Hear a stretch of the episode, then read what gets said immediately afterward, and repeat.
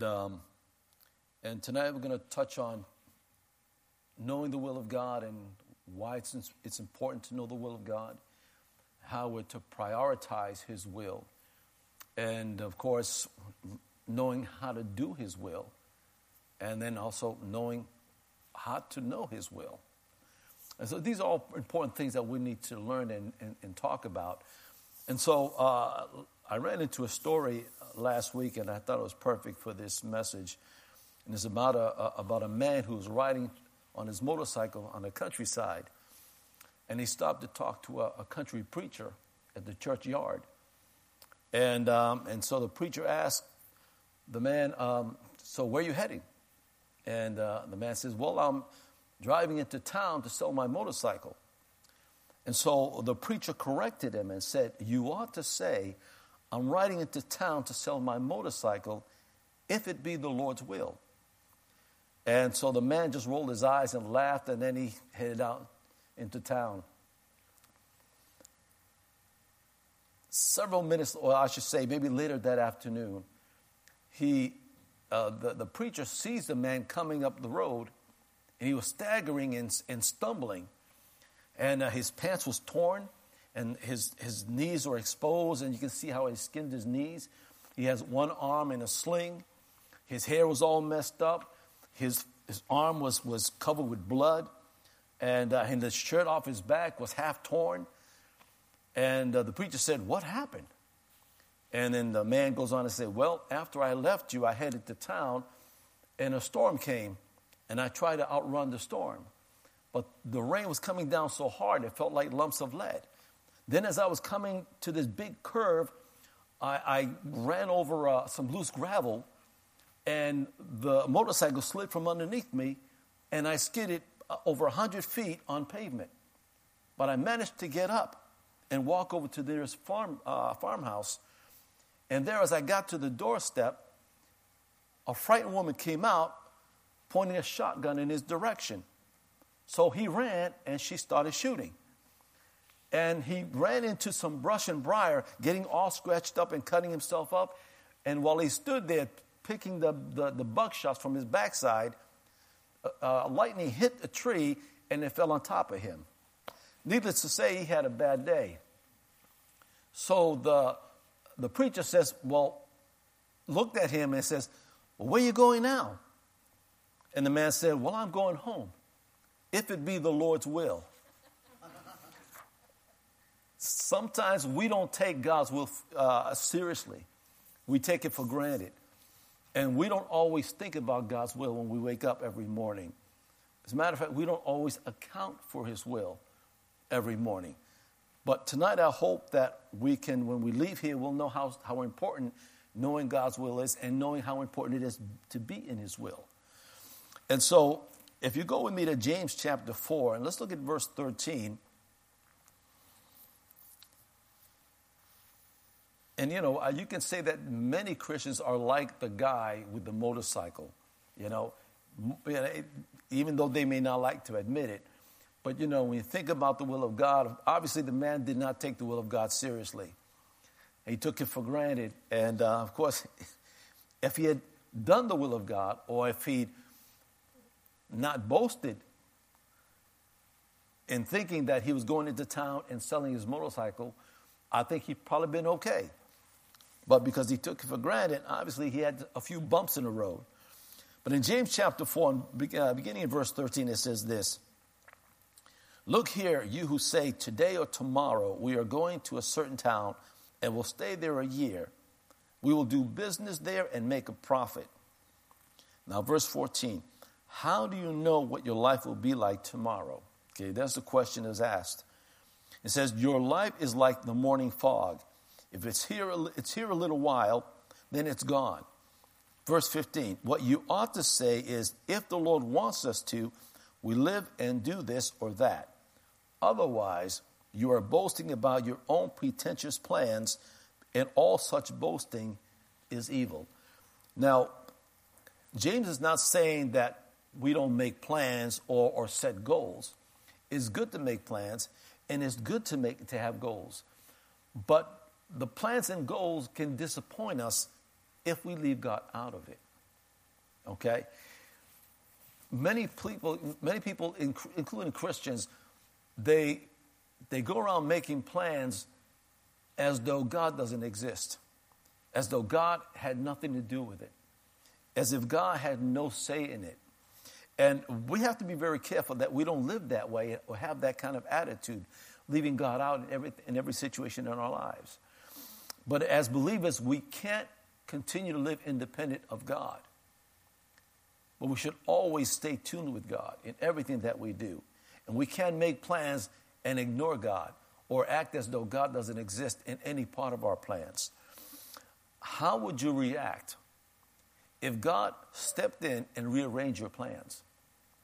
That's what God did to me on Monday. I had made plans, Monday was my day off. I made plans for Monday. And then something unexpected happened that took a good part of the afternoon, and I did, wasn't able to carry out my plans for that day. So it's almost like God rearranged my plans with something unexpected. And that can happen anytime. And so whenever we make plans, we always need to keep God in mind. Always. Because again, you never know when God is going to interrupt your day. So, so there's nothing wrong with planning ahead. But if we, if we put God's will and desire in the center of our planning, God will never disappoint us. Okay, that's so important for us to know. So we should make plans and we should make plans and decisions, but we shouldn't make it without considering God as part of the plan or in part of the plan. So it's almost like whenever you, now when I say that, I'm not saying that you need to find out if it's God's will for you to take a shower. Uh, that's, you know, I'm talking about when you're talking about plans or major decisions in your life. You know, a good example was when I, when I first met my wife. Um, you know, at the time I was single, I had just got out of a bad relationship, and I was not interested in dating. I had just found God. I was getting, I was coming to church, and I was, I was just happy just serving God. I was not interested in dating at all. Although there were some ladies that were interested in dating me, but I would always ask, Lord, is she the one? Because at that point, I wasn't interested in dating. I said, Lord, if I'm going to find a woman, I don't want to spend waste my time dating around and just meeting people. I want to find my wife.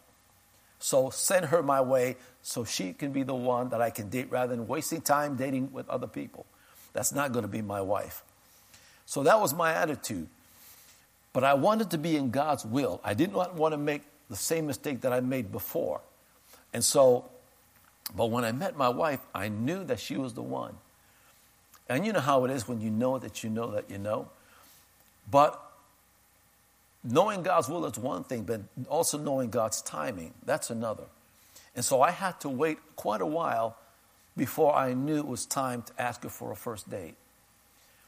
And unbeknownst to me, if I had asked her out before the time, she would have said no I would have been rejected, I would have been dejected, and I would not have asked her out again.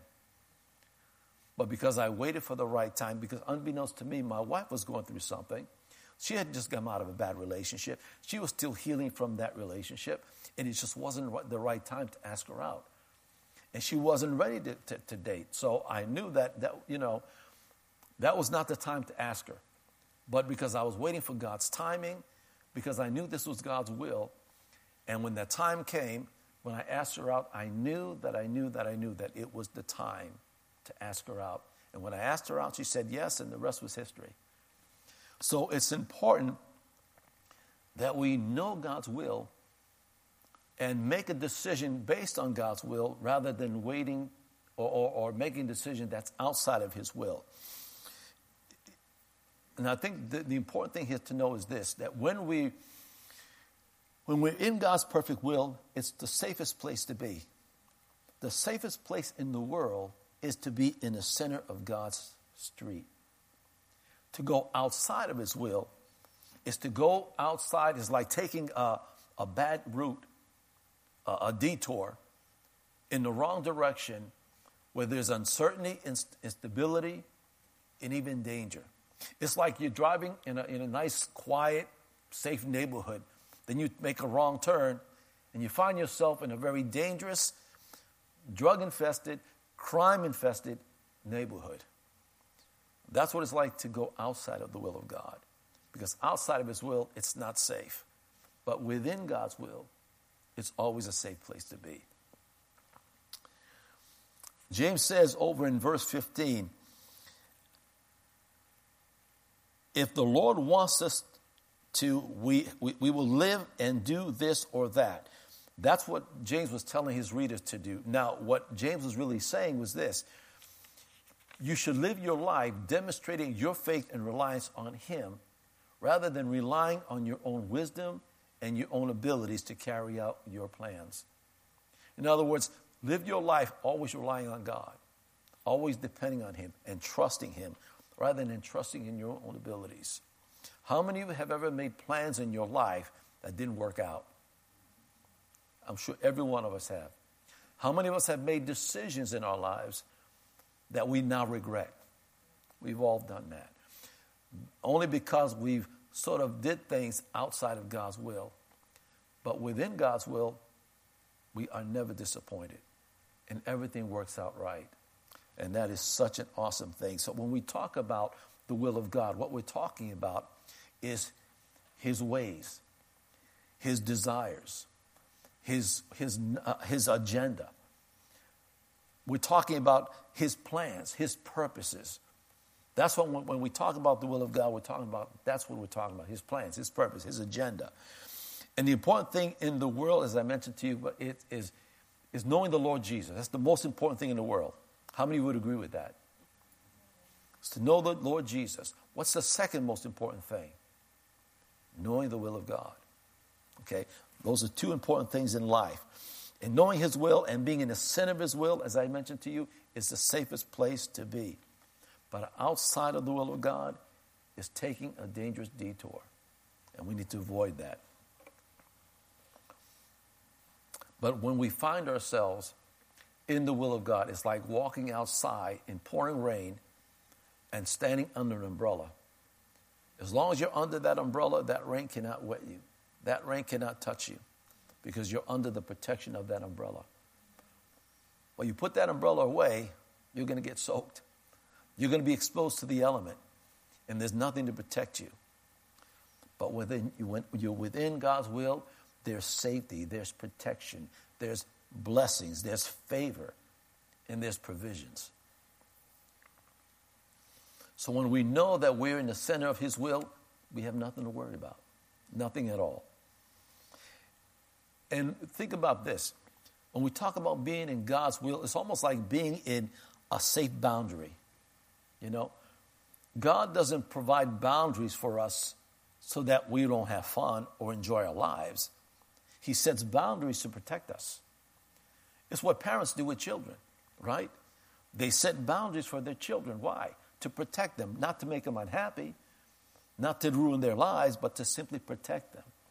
Because God knows that outside of His will, there's danger. That's why God wants to keep us in His, in his will because it's like setting boundaries and staying within those boundaries. God understands the danger that is lurking outside of His will. It's like what David Livingstone once said He's an English missionary to Africa during the 19th century. And he understood the importance of knowing God's will and being God's perfect will. This is what he said I'd rather be in the heart of Africa in the will of God than on the throne of England out of his will. So basically, what he's saying is this if being in the will of God means that, that it's working in some lonely, distant, mosquito infested missions field, then you're still in the safest place in the world. Think about that. And I don't know if you know anything about David Livingstone, who's a great missionary who lived his life in Africa. He was one of the first to be able to go to Africa, and, and he went to the darkest places of Africa to bring the gospel. And he knew that he was in God's perfect will, and though he got through, he went through so many uh, trials and got sick and everything else, but yet he knew that he was in God's perfect will, and he knew he was in the safest place. And when you're in God's perfect will, it doesn't matter what the circumstances are, you're in the right place, and God will never disappoint you. Another thing to know about God's will is that His will has been established in our lives before we were born. And think about this. Go to Jeremiah chapter 1. Look at verse 5.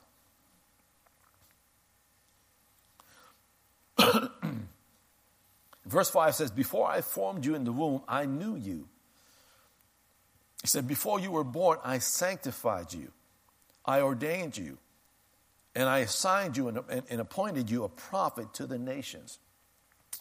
I like what the message translation says. It says, Before I shaped you in the womb, I knew all about you. Before you saw the light of day, I had holy plans for you, a prophet to the nation. That's what I had in mind for you. What does God have in mind for you and for your life? Have you stopped to think about that?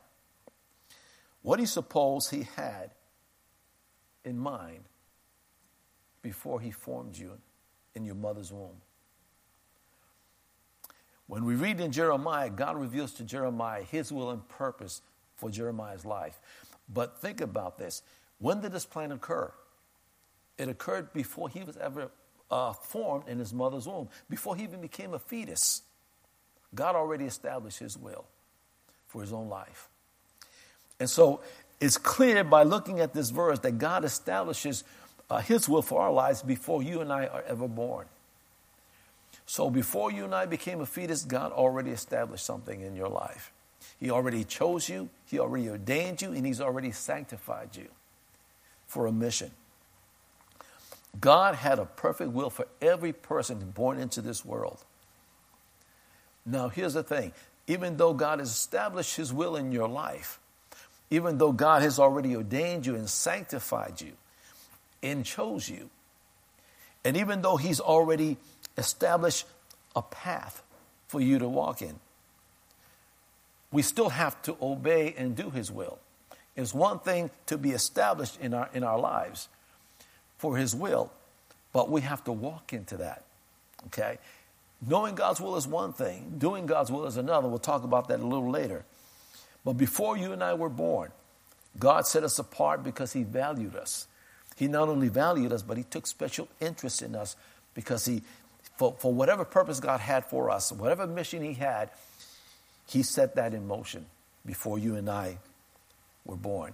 And when you and I came into this world, we came already sanctified. We came already ordained. We came already chosen and ready to fulfill God's mission.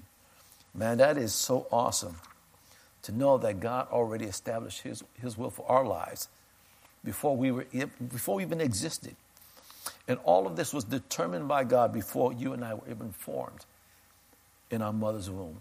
And that's what we read here in Jeremiah chapter 1 and verse 5. And I always love that verse because it reminds me that, hey, God gave me a purpose before I even was born. And that's for all of us. Look at Colossians chapter 1. Look at verse 13.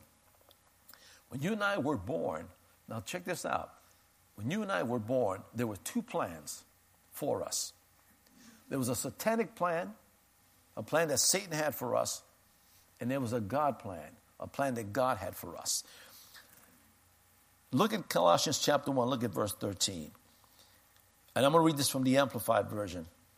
The Father has delivered and drawn us to Himself out of the control and the dominion of darkness and has transferred us into the kingdom of the Son of His love.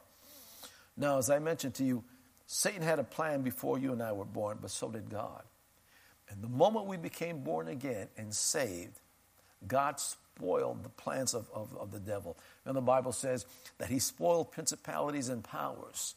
And that's what he did. And I tell you, I thank God that he came and ruined Satan's plan for our lives.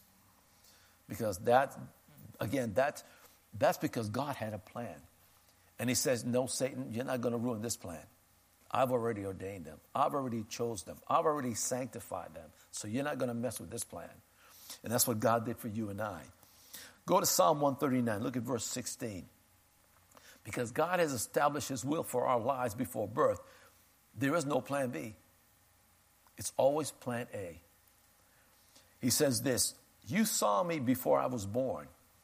Every day of my life was recorded in your book Every moment was laid out before a single day had passed. Now, let me read this to you from the message translation. Like an open book, you watched me grow from conception to birth. All the stages of my life were spread out before you. The days of my life all prepared before I'd even lived one day. Man, that is so awesome. Just like the psalmist, he's talking about how God pre recorded all the days of our lives before you and I were ever born. He's saying here that God has thought through every area of our lives and every detail before birth. Every detail of our lives, God has already established, which means that you and I are not an afterthought. Are you hearing me this, mor- this evening? I almost said this morning. God had all of our days written out before you were born. That means that you and I are not a mistake going somewhere to happen. We're not an afterthought. We're a part of God's plan. God has already established that. He re recorded our whole lives. And and as I said before, even though He's done all of that, we still have to concede. We still have to submit. We still have to follow in that path that God has chosen, chosen us for us. We have to be the one to choose that way. But God had marvelously planned out in our lives in great detail our, the plans and purposes for our lives. Go to Ephesians chapter 2. Look at verse 10. God had created each one of us with a detailed plan in mind. He says that we were predestined for a life of purpose and meaning according to his will. Look at Ephesians 2:10. And I'm going to read that from the amplified version. It says this, "For we are God's own handiwork, his workmanship." And I've always loved this verse too. Recreated in Christ Jesus, born anew, that we may do those good works which God predestined or planned beforehand for us, taking paths which he prepared ahead of time that we should walk in them, living the good life which He prearranged and made ready for us to live. God has established His will for our lives, having pre planned and prearranged everything in great details. It's, it's, like God had already set our lives in order. We just have to follow in and, and, and walk in that, in that path that he, he provided for us walk in that plan that He's already established in our lives. In other words, we have to cooperate with Him. He set the stage, He, he wrote everything down in great details. Now we just have to follow and be a part of that plan. And for us who have been born again, those who have accepted Christ Jesus into our hearts and into our lives, we've already cooperated with God. Now we have to live each day following His will because His will is part of the plan that He has for us. And we're still walking in that path. And even when He planned out our lives, He already saw all the pitfalls ahead of us. He already saw all of the, the, the obstacles that Satan tries to put our way. He sees that already. But God found a way to help overcome those, those obstacles and overcome those pitfalls because, he, because nothing is going to get in the way of fulfilling God's purpose in our lives. The only ones that can do that is us ourselves. We're the only ones, and Satan, of course, but also us. Sometimes we blame Satan for everything, but a lot of times we're guilty for some of the things that we do or not do. Okay, so we can be our own worst enemy and prevent God from fulfilling His will and purpose because of our lack of cooperation. Go to Jeremiah 29 and verse 11, a very well known verse of scripture. is another example of God's will planned out for our lives. He says this in the New Living Translation For I know the plans I have for you, says the Lord. They are plans for good and not for disaster, to give you a future and a hope.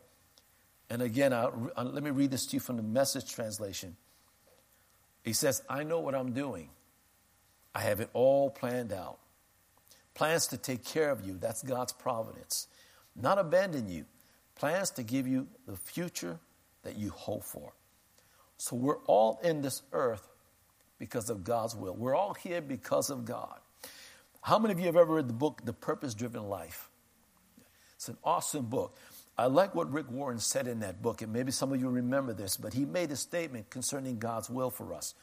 He says that we were planned for God's pleasure, formed for God's family, created to become like Christ, shaped for serving God, and made for a mission.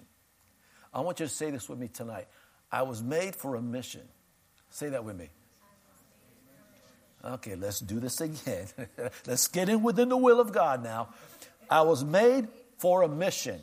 Let's say that together once again. I was made for a mission. Those who are watching by live stream, I want you to repeat with me. I was made for a mission.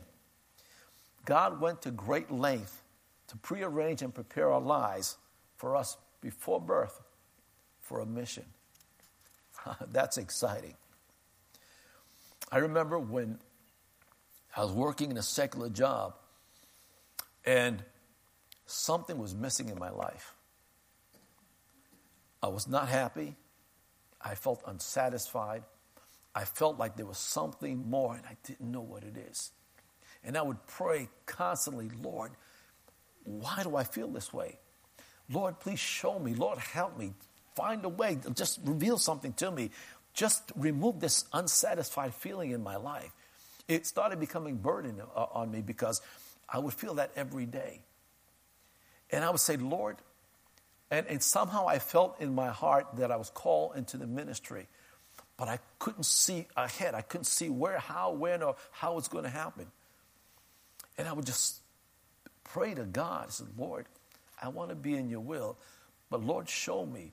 If this is where you want me to be for the rest of my life, then I'm going to do the best that I can where I'm, where I'm at, right here in this secular job. But Lord, if there's something else, then please show me. Make a way, open a door, give me something that will give me some hope. And I will carry this for years now. For years.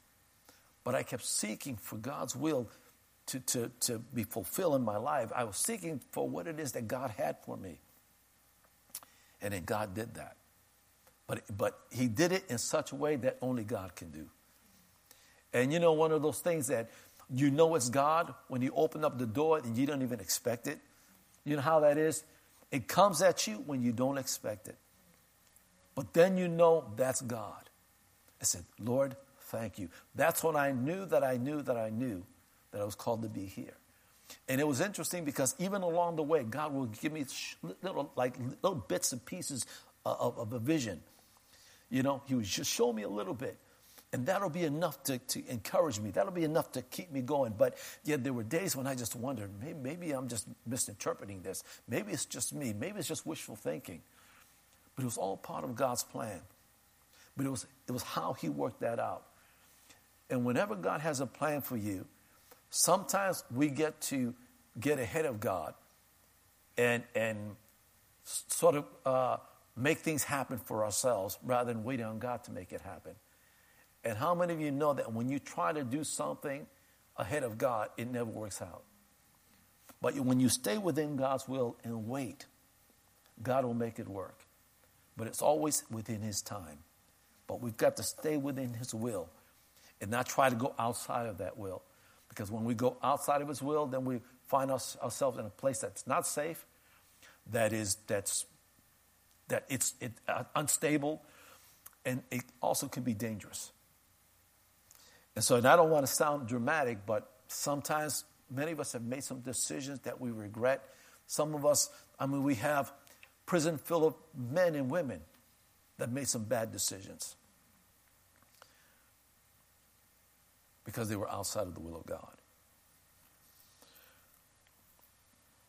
Now go to Ephesians chapter 5. Look at verse 17. We didn't come into this world to carry out our own will. We came into this world to carry out God's will. And the first thing we need to understand is that God wants to show us His will. He's not trying to hide it from us, He wants to show it to us. He not only wants us to know His will, excuse me, but He also wants it to make His will our priority.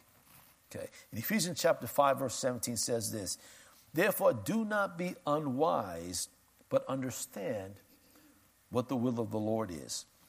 Now, Paul is saying here that we're to make it a priority to understand or to firmly grasp what the will of the Lord is for our lives.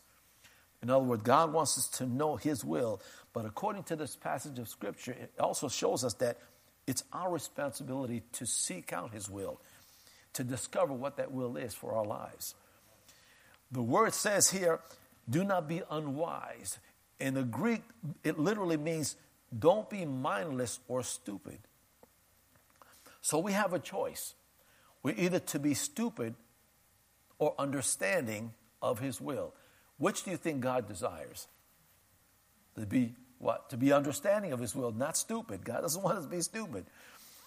Because there is a great emphasis in the scriptures to discover His will, to find out what His will is, to know what His will is. Look at Acts chapter 22. In verse 14, Paul was talking to a mob of people who wanted to kill him.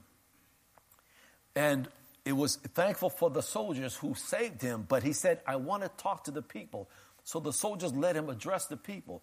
And he began to tell the people all that took place in his life how he got saved, how he met Jesus on the road to Damascus, and how he was blinded and taken into, to, into the city to wait on God, and how God sent a man named Ananias to him. But this is what Ananias said to him, and this is what Paul was relaying to the people. In verse 14, then he, meaning Ananias, told me, the God of our ancestors has what? Chosen you to what?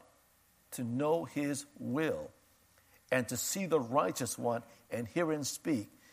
For you are to be his witnesses, telling everyone what you have seen and heard. So on the day of Damascus, Jesus appeared to him, not only revealing his perfect will for, for his life, but also the plan that God had for him, and that was to be a witness unto him. We see that in Jeremiah. When God appeared to Jeremiah, revealing his will by telling him, I've called you to be a prophet to the nation. God wants us to know his will, and God will reveal his will if we search for it and if we're open to it. Therefore, it's our responsibility to search for it and seek it out before we jump into something that's going to hurt us and something that's going to, you know, get us into a lot of trouble. And God knows I made some mistakes and I made some poor decisions that got me in a lot of trouble. But thank God, thank God that I'm trying to be within His perfect will. So once we've realized that we're the ones that are responsible for discovering God's will, the next step is to start seeking it and searching for it. In Jeremiah 29 13, it tells us that he, God promises that if we seek Him, we will find Him. If we seek Him with all of our hearts. Okay?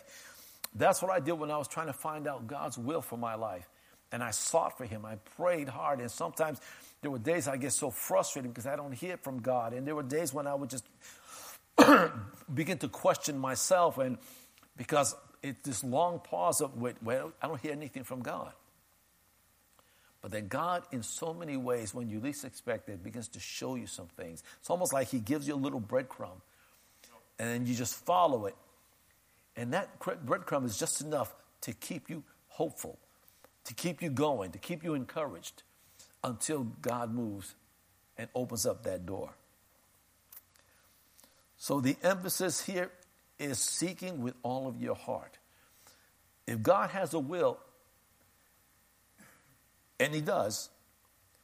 And if he wants us to know it, which he does, and he holds us responsible for it, which he will, then you can be sure that God is not hiding his will from us. Go to Ephesians chapter 1. Look at verse 7. We're going to read 7 through 9. It says this In him we have redemption through his blood, the forgiveness of sins according to the riches of his grace. Verse 8 which he made to abound toward us in all wisdom and prudence. Verse 9, having made known to us the mystery of his will according to his good pleasure, which he purposed in himself. Again, God wants to make known his will for us. In other words, Paul is saying that it was God's good pleasure to reveal it to us. In other words, it gave God pleasure to show us his will. It was his great pleasure to do that. And according to his great pleasure, which means that God is, uh, is pleased to reveal his will for us or uh, to us. So we all need to make it a priority to, to know His will by seeking it out each day. Because that's what God wants to search for Him every day. Now, I don't know what your habits are in the morning. If you get up in the morning, and, and again, it, it's easy to get up in the morning and thinking about the day. I got to go to work, but I got to go pick up this. I got bills to pay. I got all this to do. I got to meet this person. I got to meet that person. I got all these meetings to do and all this other stuff. And when we fill our minds with all these things, we forget to stop and say, wait a minute, Lord, what is your will? Or, Lord, help me to stay in your will throughout the day, no matter what comes. No matter what challenges I face, Lord, help me to stay within your will. And we, get in, we have to have that practice in our lives every day to get up each morning and let the Lord know, Lord, I want to be within your will. Help me to stay there. Keep me from going outside of your will. Lead me and guide me. Show me where I need to be. Show me where I have to do. Show me what to say in certain circumstances. But keep me in your will. Go to Colossians chapter 1. Look at verse 9. For this reason, we also, once the day we heard it, do not cease to pray for you and to ask that you may be filled with the knowledge of His will in all wisdom and spiritual understanding. Notice exactly what this verse says. He says we're to be filled with the knowledge of His will. It was Paul's priority prayer list for the church for us to understand God's perfect will with all wisdom and with all understanding. In other words, God wants, uh, Paul's prayer was for us to have a full, accurate knowledge and understanding of God's will for our lives. That's his, it, it's one thing to know God's will, but it's another to know it with understanding and with all wisdom.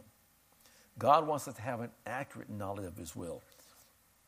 And Paul believed that knowing God's will was important enough to know that it became his priority and his constant prayer for the church. Understand that the will of God is to permeate throughout our lives and throughout our very being. Nothing should come out of us or through us that's not the will of God. But everything must permeate within His will in our very being. And being in the center of God's will is not only the safest place to be, but also the most important place to be. So let's make it a priority to know and understand God's will for every day of our lives. Let's not be like the guy in the motorcycle who just takes God's will for granted and make all these plans excluding God out of it. But let's include God in all of our plans. So we talk about prior, prioritizing God's will in our lives. Do you know it's also important to prioritize our prayer life within God's will? Go to Matthew chapter 6. Look at verses 9 and 10. Jesus here t- teaches his disciples on how to pray, and he teaches them on the, uh, the Lord's Prayer. In Matthew 6 and verse 9, Jesus tells his disciples to pray in this manner. This is what he said Therefore, pray, Our Father who art in heaven. Okay, look at verse 10. Your kingdom come, your will be done on earth as it is in heaven. So, our prayer life should focus first on God's will to be done. Now, look at the next verse, verse 11. Give us this day our daily bread. Notice where our daily bread comes after God's will be done. Okay. When we when we see this here, we see that God prioritizes his will above our will when it comes to prayer. When we pray to God, we need to make sure that His will be done before we ask for our daily bread. Matthew 6:33, one of my favorite verses in the Bible says, "Seek first the kingdom of God and his righteousness, and all of these things shall be added to you." All of these things refer to our daily bread. But notice that we must seek him first. That's his will. So let's put his will above our will. when it comes to our prayer life. Now go to 1 John chapter 5. Look at verses 14 and 15. One of our favorite verses, right, Pastor Ray? Our prayer life should always be centered in God's will. Look at what it says here. Now, this is the confidence that we have in Him that if we ask anything according to His will, He hears us. In verse 15, and if we know that He hears us, whatever we ask, we know that we have the petitions that we have asked of Him. So, what the scripture is telling us is that when we ask God according to His will, there's two promises that come with that. First, He hears our prayers then he will, he will provide us with what we ask for in our prayer. But only because we pray according to his will. And when we know that we're praying according to his will, we have that confidence in knowing that God is hearing our prayers. And if we know that God is hearing our prayers, then we know that God is going to answer our prayers. Why? Because we're asking according to his will. So we should always prioritize his will in our prayer life, in everything. Excuse me. We must always put His will above our will. To seek to know and do God's will is our highest priority outside of salvation. And to show you how important it is to know God's will, it is impossible to, to, to do God's will, or I should say, it's impossible for God's will to be done on earth as it is in heaven if we don't know His will. Right? You cannot fulfill God's will and purpose for our lives or in, in, for the kingdom of God if you don't know where to go or how to get there. Right? So, without the knowledge of His will, one wrong decision, one too many compromises can alter your life or our lives and perhaps even affect it in, in, for the rest of our lives. And again, I don't mean to sound dramatic, but how many people we know that made some bad decisions that altered their lives for the rest of their lives?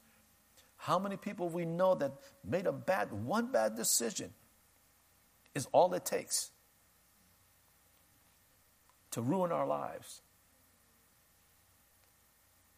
without the knowledge of His will. So if we want to, if we want God's will to be done on earth as it is in heaven, then we, know, we need to know what His will is. So we know where we're going. And so we won't make that bad decision. So let's make knowing God's will a priority, not only in our prayer lives, but in every area of our lives. Now, let's talk about doing the will of God. Okay, it's one thing to know the will of God, but it's also another to do the will of God. one of the prerequisites of knowing the will of God is having a willingness to do it. God is not going to reveal His will to you and for your life if He knows that you're not going to do it. Let's face it, God knows our hearts. And He knows whether we're willing to do His will or not. And if you're not willing to do His will, and God will know that, then He's not going to reveal anything to you. But if there's a willingness to do God's will, that God will reveal it to you. Excuse me.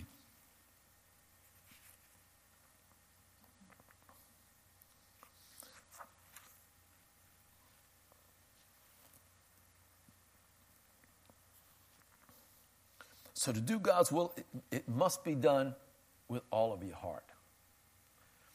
You know, when God tells you to do something and you know He's telling you what to do, how many of us have ever kicked and screamed and show some reluctance and not really want to do it? Come on. How many of you have done that, right? We've, we've, all, we've all done, we've all been guilty of that. But understand that when God reveals something to you, when He's telling you to do something, He's telling you, get with the program. This is part of my will. This is part of the plan that I've established for you before you were ever born. I saw this coming and I know the outcome. So, what I need you to do is trust me on this. I know that you may not want to do it. I know you're probably afraid to do it. I know there's probably a hundred of reasons why you don't want to do it. But if you trust me on this and you get with this program get with my agenda, I know what the outcome is going to be. So trust me. And so when you do that, when you have that attitude, when you know that, all right, God, I know this is your will. I don't know how this is going to turn out. I'm afraid, I, I, but Lord, I'm going to trust you in this. And I'll be willing to do it and trust you. Look at Ephesians chapter 6, verses 5 and 6. Not only are we to dis- discover what His will is and to carry it out His will, but we're to do it with all of our hearts. Ephesians says this, verse 5 Bondservants, be obedient to those who are your masters, according to the flesh, with fear and trembling and sincerity of heart, as to Christ. Verse 6 Not with eye service or as men pleasers, but as bondservants of Christ, doing the will of God from the heart. Quickly look at John uh, 6 and verse 38. Jesus stressed the importance of not only knowing the will of God, but doing the will of God with all your heart. And he was a perfect example of that. In the New Living Translation, Jesus says, For I have come down from heaven to do the will of God who sent me and not to do my own will. Imagine having that mentality every day of our lives. Wake up every morning and say, Lord, not my will, but your will be done. to do God's will means not doing your will. You've all seen these uh, commercials on television about drug driving and how they are not to drive when they're under the influence because they can hurt themselves or hurt somebody else. So when a person is drinking, they should always hand their keys over to someone who's sober and let them take control of the car. Or uh, hand, hand them the keys and take control of the wheel. Right?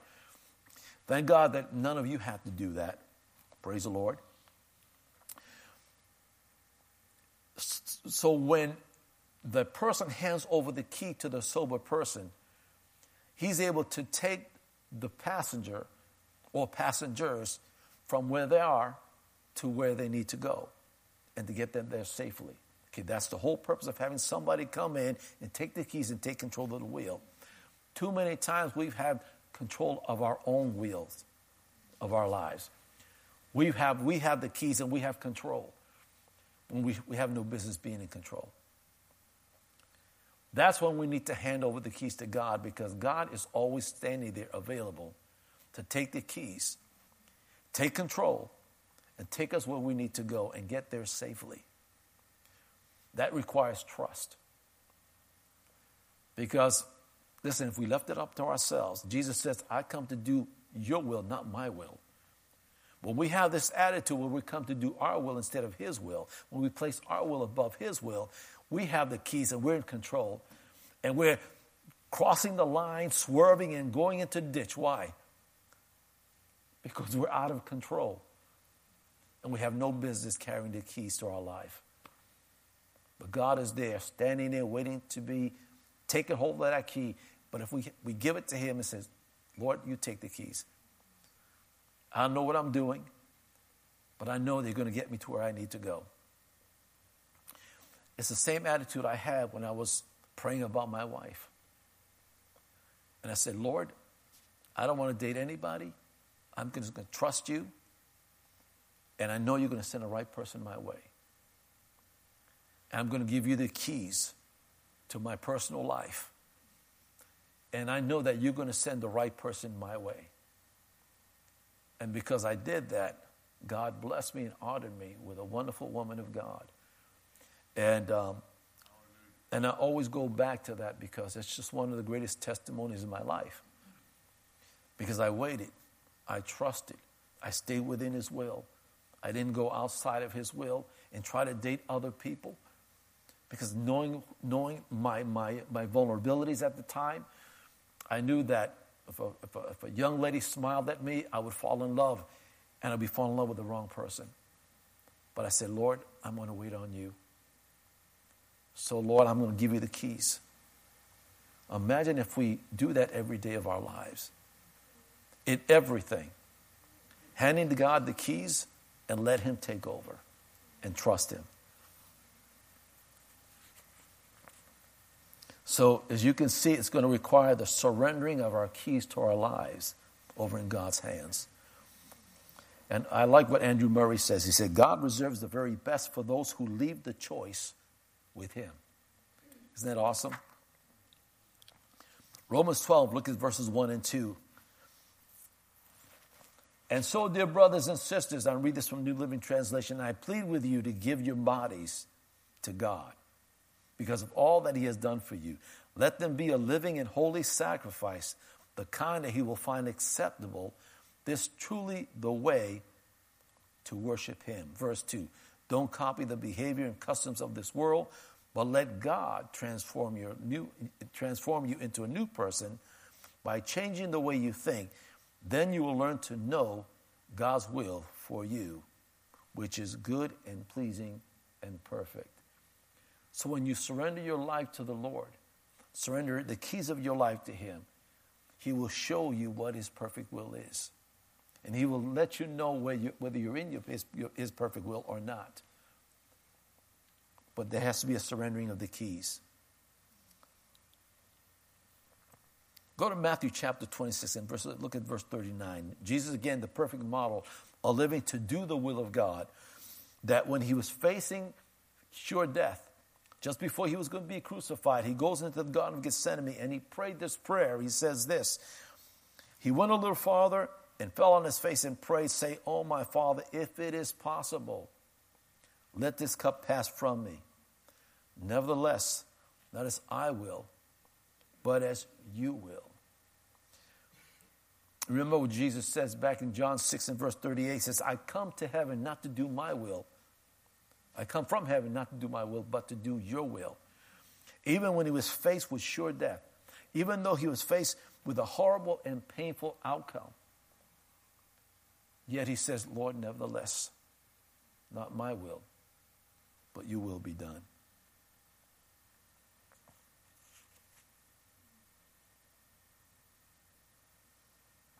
And because Jesus was able to submit his life to God, even in the most difficult circumstances of his life, willing to submit to his will rather than to his own will, Jesus was able to fulfill God's purpose and plan for his life.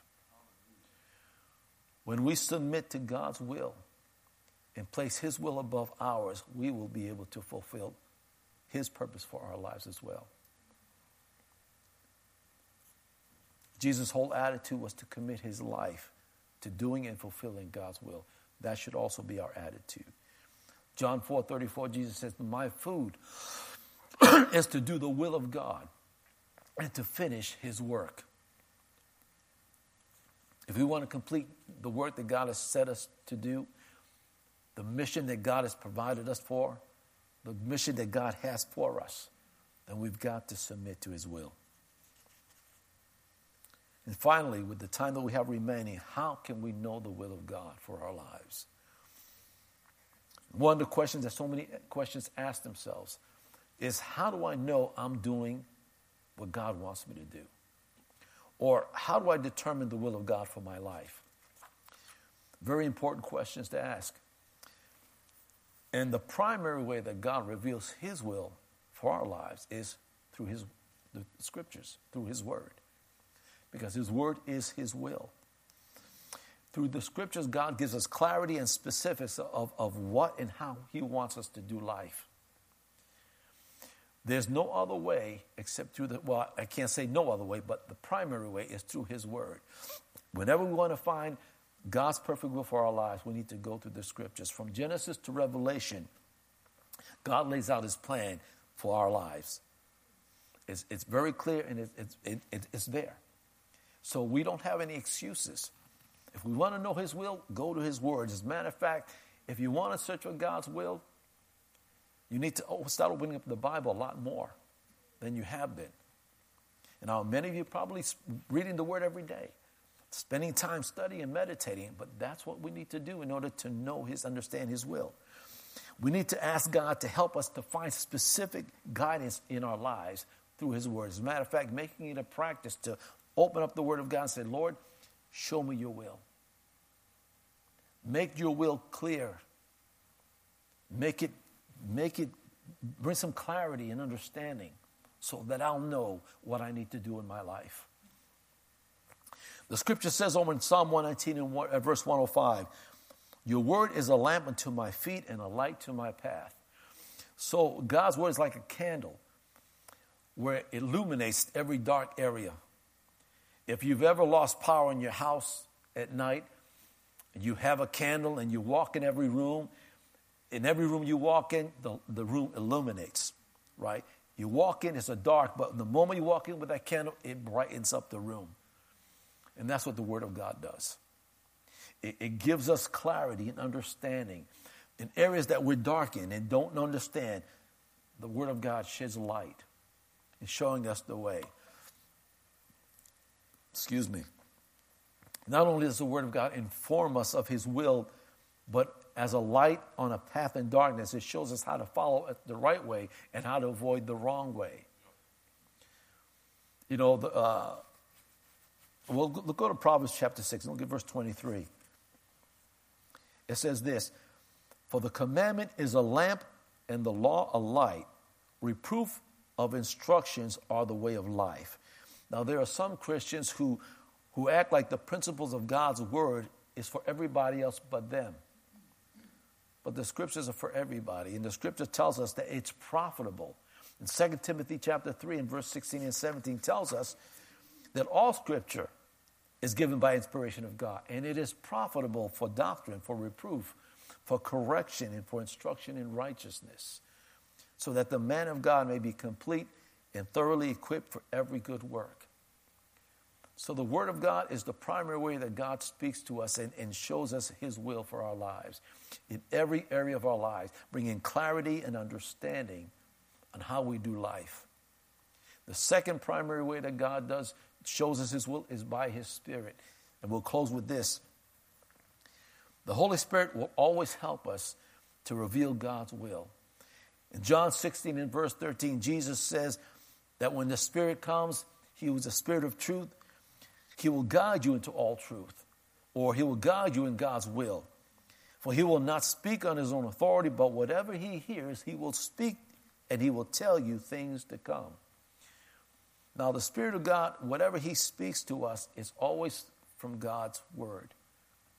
Whatever He tells us, He gets it straight from, from the Father. Jesus said that the Holy Spirit will guide us. How? By speaking to us through His Spirit. Isaiah 30, verse 21 says this Your ears shall hear a word behind you, saying, This is the way, walk in it, whenever you turn to the right hand or whenever you turn to the left. It's the Spirit of God who orders our steps and, and, and showing us which way to go and, and leading us in the right direction by speaking to us.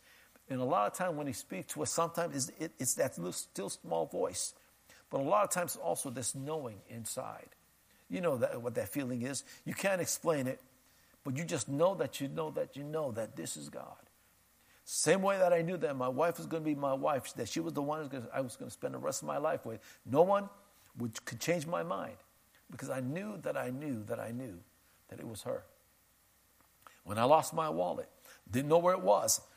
I, I thought I lost it, and I, and I was already worrying about my credit cards and all the, all the personal items I had in my wallet. And I went to bed after looking and searching throughout the whole house at least three times. And then I heard a voice saying, Look in the table. And I said, But I already looked there three times and I saw nothing. And the Spirit of God says, Look in the table. It's that still small voice. And I woke up, got up, looked in the table, and there it was. The Spirit of God knows more than we do. But that's how He leads us, and that's how He reveals His perfect will for God's perfect will for our lives by speaking to us, or by giving us that inner knowing. Look at 1 Corinthians chapter 2 and look at verses 9 through 10. But as is written, eye has not seen, nor ear heard, nor have entered into the heart of man the things which God has prepared for those who love him. But watch this, verse 10. But God has revealed them through, uh, to us through what? Through his Spirit. For the Spirit searches all things, yes, even the deep things of God. Look, skip down to verse 12. Now we have received not the Spirit of the world, but the Spirit who is from God, that we might know the things that have been freely given to us by God. God wants us to know His will. And He provides His word and He provides His spirit. One last word, verse, and then we'll close. Go to Acts chapter 16, look at verses 6 and 7. Many times you'll see Paul refer to words like, and the Spirit said, go here, when oftentimes it says, don't go here. And that's because he was in touch and in tune with the Spirit of God. And in Acts chapter 16 and verse 6, it says, Now when they, meaning Paul and Silas, had gone through Phrygia and the region of Galatia, they were forbidden by the Holy Spirit to preach the word in Asia. Verse 7 After they had come to Mysia, they tried to go to Bithynia, but the Spirit again did not permit them. Paul, Paul and Silas decided to go into the area of Galatia, and the Spirit says no, so he shut the door. Why? Because it wasn't God's will for them to go there. Then they in turn go to Bithynia, but the Holy Spirit shut that door. Why? Because it wasn't God's will. And so we need to understand that sometimes when when when uh, when we make a decision to do something and and somehow it's it's not working, somehow it's not coming to what we, we expect. It's not it's not turning out the way we want it. We have to stop and wonder. Well, maybe the Spirit of God is shutting the door because it's not God's will for us to be there. It's not God's will for us to go there. And I, I can tell you stories about how God prevented me from going somewhere that I shouldn't have been going. And it was by the Spirit of God that, that kept me from, from going. And God, that's what the Spirit of God does. And see, God wants to keep us in His perfect will because outside of His will, there's danger, there's uncertainty, there's instability. God knows what's out there, and He's trying to protect us from it. His will is like a, a boundary that keeps us safe, keeps us within right where He needs us to be. And as long as we stay in that boundary, we're going to fulfill His purpose that He's already established before you and I were born. And we thank God how involved He is in our lives, even before you and I were ever formed in our mother's womb. And now He's actively involved in our lives, leading us and guiding us to where He wants us to be and becoming the man of God and the woman of God that He called us to be. Man, it's just a wonderful thing to know to be in God's perfect will. Hallelujah. Well, thank you all. Uh, I think I went two minutes over, but I just needed to get this last thought and pray that when you leave here, before you go, you say, Lord, I want to be in your will. Amen. And I want to stay in your will. Let's make it a practice to do that. Amen? All right, good night, everybody. Have a wonderful evening. Drive safely.